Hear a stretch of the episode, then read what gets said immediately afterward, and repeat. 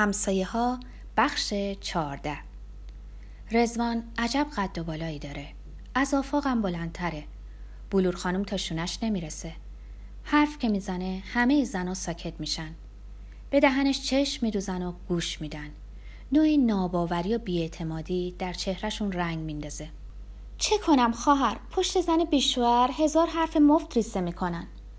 نگاه کردن رزوان حق به جانبه. حرف زدنش آرومه و به دل اثر می‌کنه. اومد و نشست بیخ دلم و هی نق زد که دو تا طفل بی مادر داره. دلم که از گل نیست خواهر دلم به حال بچه‌هاش سوخت وگرنه خودش که دیگه ازش گذشته. یعنی راستشو بخوای از منم گذشته. رزوان به همه همسایه ها نقل و شکرپنی رو کشمش داده. رحیم خرکچی کله سهر رفت هموم بعد اومد و ناشتایی خورد و راه افتاد به طرف بازار که برای نهار آتاشقال بخره. رزوان گونه هاشو سرخاب مالیده. زنای محل تو خودشون پچ پچ می‌کنن. از اون ارقاز که مشرحیم و روی انگشت میرقصونه. چند تا از همسایه ها اومدن که رزوان رو ببینن. بچه هاشونو چپوندن رو سینهشونو با سنم حرف می‌زنن. رزوان به تقلا افتاده. بیا پسر خوب بیا سر این زیلو رو بگیر بندازیمش تو آفتاب. حسنی خم میشه. رزوان زیلوی تا شده و نم کشیده رو می‌ذاره رو کول حسنی. جون حسنی به لبش می‌رسه تا زیلو رو از پله ها ببره پشت بوم و پهنش کنه. رزوان داره اتاق جمع جور می‌کنه. چارقد به سر بسته که موهاش خاکی نشه. خرت و پرتا و لباسای مچاله شده ی ننه حسنی رو می‌بره و می‌ذاره کنار سایبون اولاغا و نفت میریزه روشون و آتیششون می‌زنه. بعد میشینه کنار حوز و کبره سالهای سال پریموس و لامپا رو با حوصله میشوره. اتاق رحیم خرکچی تر و تازه شده. بوی اود از اتاق رحیم خرکچی بلند میشه. حسنی هنوز نیامده پایین. تو آفتاب دراز کشیده رو زیلو. آفاق از اتاق می‌زنه بیرون. می‌بینه که چند تا از همسایه ها دور سنم جمع شدن و پچ پچ می‌کنن. آفاق بنا می‌کنه به قر زدن. هنوز دلش از دست سنم پره. هر وقت فرصتی باشه و بهانه ای چند تا کلوف بار سنم می‌کنه. آفاق از کنار زنا رد میشه. زنا سکوت می‌کنن. آفاق به چشمای سنم نگاه می‌کنه و قر می‌زنه. قربون خدا برم که دیگ به سپایه میگه رود سیاه سنم لب برمیچینه و سر برمیگردونه. آفاق از خونه می‌زنه بیرون. خم میشم که در کبوترخونه رو باز کنم صدای بلور خانم رو میشنوم. امان آقا خیال داره بره سفر. قد راست می‌کنم. بلور خانم از جلوی کبوترخونه رد شده. رزوان کنار در ایستاده و با چشمای درشتش دوروبر حیات رو نگاه می‌کنه. دست و دلم به کار نمیره. کس کردم رو تخت قهوه خونه و زانوهامو تو بغل گرفتم. تا رسیدم قهوه خونه قده تنباکو رو خیس کردم و نشستم. هر کاری کردم خودم رو با ساز آواز رادیو سرگرم کنم. نشد. فکر حسنی اصلا رهام نمی‌کنه.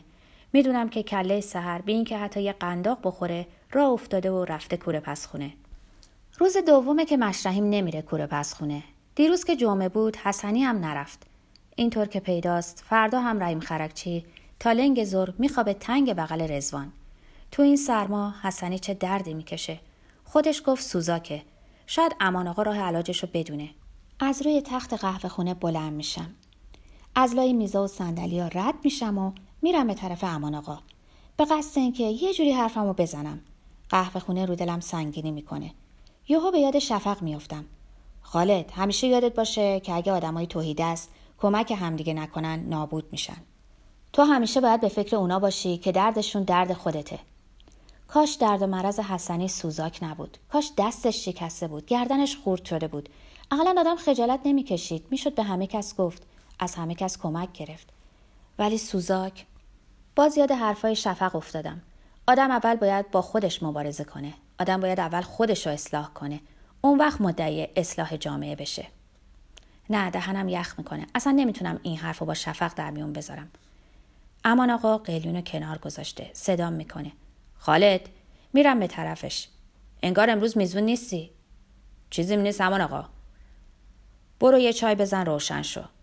حرف اومده تا پشت دندونم امان آقا می‌خوام بهش بگم که حسنی سوزاک گرفته اما حرف بیخ گلوم گیر می‌کنه. چیه پسرم؟ چی می‌خوای بگی؟ منو من می‌کنم. حرف تو بزن رو درواسی نکن. نه امان آقا رو درواسی نمی‌کنم. یهو خیال می‌کنم که با شفق بهتر می‌تونم حرف بزنم. خودم که مبتلا نشدم دارم کمک حسنی می‌کنم. اینکه سرشکستگی نداره. چشمایی ریز امان آقا به چشمام دوخته شده. بهش میگم می‌خوام یه ساعت برم بیرون. می‌پرسه خونه میری؟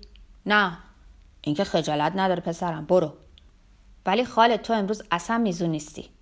به امان آقا میگم که چیزی نیست و از قهوه خونه می‌زنم بیرون. از کنار جاده آسفالت راه میافتم به طرف شهر. حالا بیشتر راننده ها منو می‌شناسن. هر کدومشون سر برسه سوارم می‌کنن. از سرای بندر تا شهر کلی راهه. اگه پیاده برم یخ می‌کنم. میستم سر جاده. هوا ابری شده. خورشید انقدر کمرنگه که انگار نه انگار رنگی داره. ملتفت میشم که شعله های گاز شدن شیشتا روزای اول که اومده بودم قهوه خونه امان آقا کار کنم همش سه تا بودن. بعد شدن چهار تا. شب جمعه شدن پنج تا و حالا هم شیشمی از زمین بیرون زده. اینا همه ثروت مملکته که بیخودی میسوزه و دود هوا میشه. نمی‌فهمم بیدار چطور اینا ثروت مملکته؟ برام شهر میده که چه استفاده های عجیب و غریبی میشه از این گازها کرد. نگاهم همراه پیچ و تاب شعله ها بازی می‌کنه که صدای ترمز کامیونی تکانم میده. بیا بالا خالد. راننده و کمک راننده رو می‌شناسم. میشینم کنار کمک راننده و جا خوش می‌کنم. تو اتاقک کامیون گرمه. حرف راننده گل انداخته. از نفت حرف می‌زنه و از انگلیسیا که قارتش می‌کنن. این روزا حرف همه کس همینه. تنها علاجش اینه که ملی بشه. بچه های مدرسه هم همینو میگن. کاسب بازاری هم همینو میگه. اون وقتا که قیم می‌خواستیم تموم شد. حالا بالغ شدیم. ارزش هم داریم. باید همه انگلیس ها رو بریزیم تو دریا. سیبیل راننده لباشو پوشونده. تنه پهنش رو رها کرده رو فرمون و حرف می‌زنه. خیال می‌کنی ما چلاقیم؟ خیال می‌کنی جوانای درس خونده خودمون نمی‌تونن جای فرنگی ها رو بگیرن؟ یا میوه رسیده رو میباز خرس بخوره؟ بگمونم کمک راننده داره سر به سرش می‌ذاره. این روزا هر کسی رو بخوای آتیشی کنی بهش بگو که ما نمی‌تونیم نفت رو اداره کنیم. همین یه حرف کافیه که چشمایی طرف از حدقه دراد و کلی سر داد بکشه و رجز بخونه. اول شهر از کامیون پیاده میشم. خدافز حق نگهدارت دستامو فرو می‌کنم تو جیبای شلوارم و شلنگ میندازم. هی hey, تو عجب دراز شدی خالد. اصلا به 16 ساله ها نمیمونی. دستگیر خودمم شده. یهو قد کشیدم و پشت لبم سیاه شده. از چند تا کوچه پس کوچه میگذرم.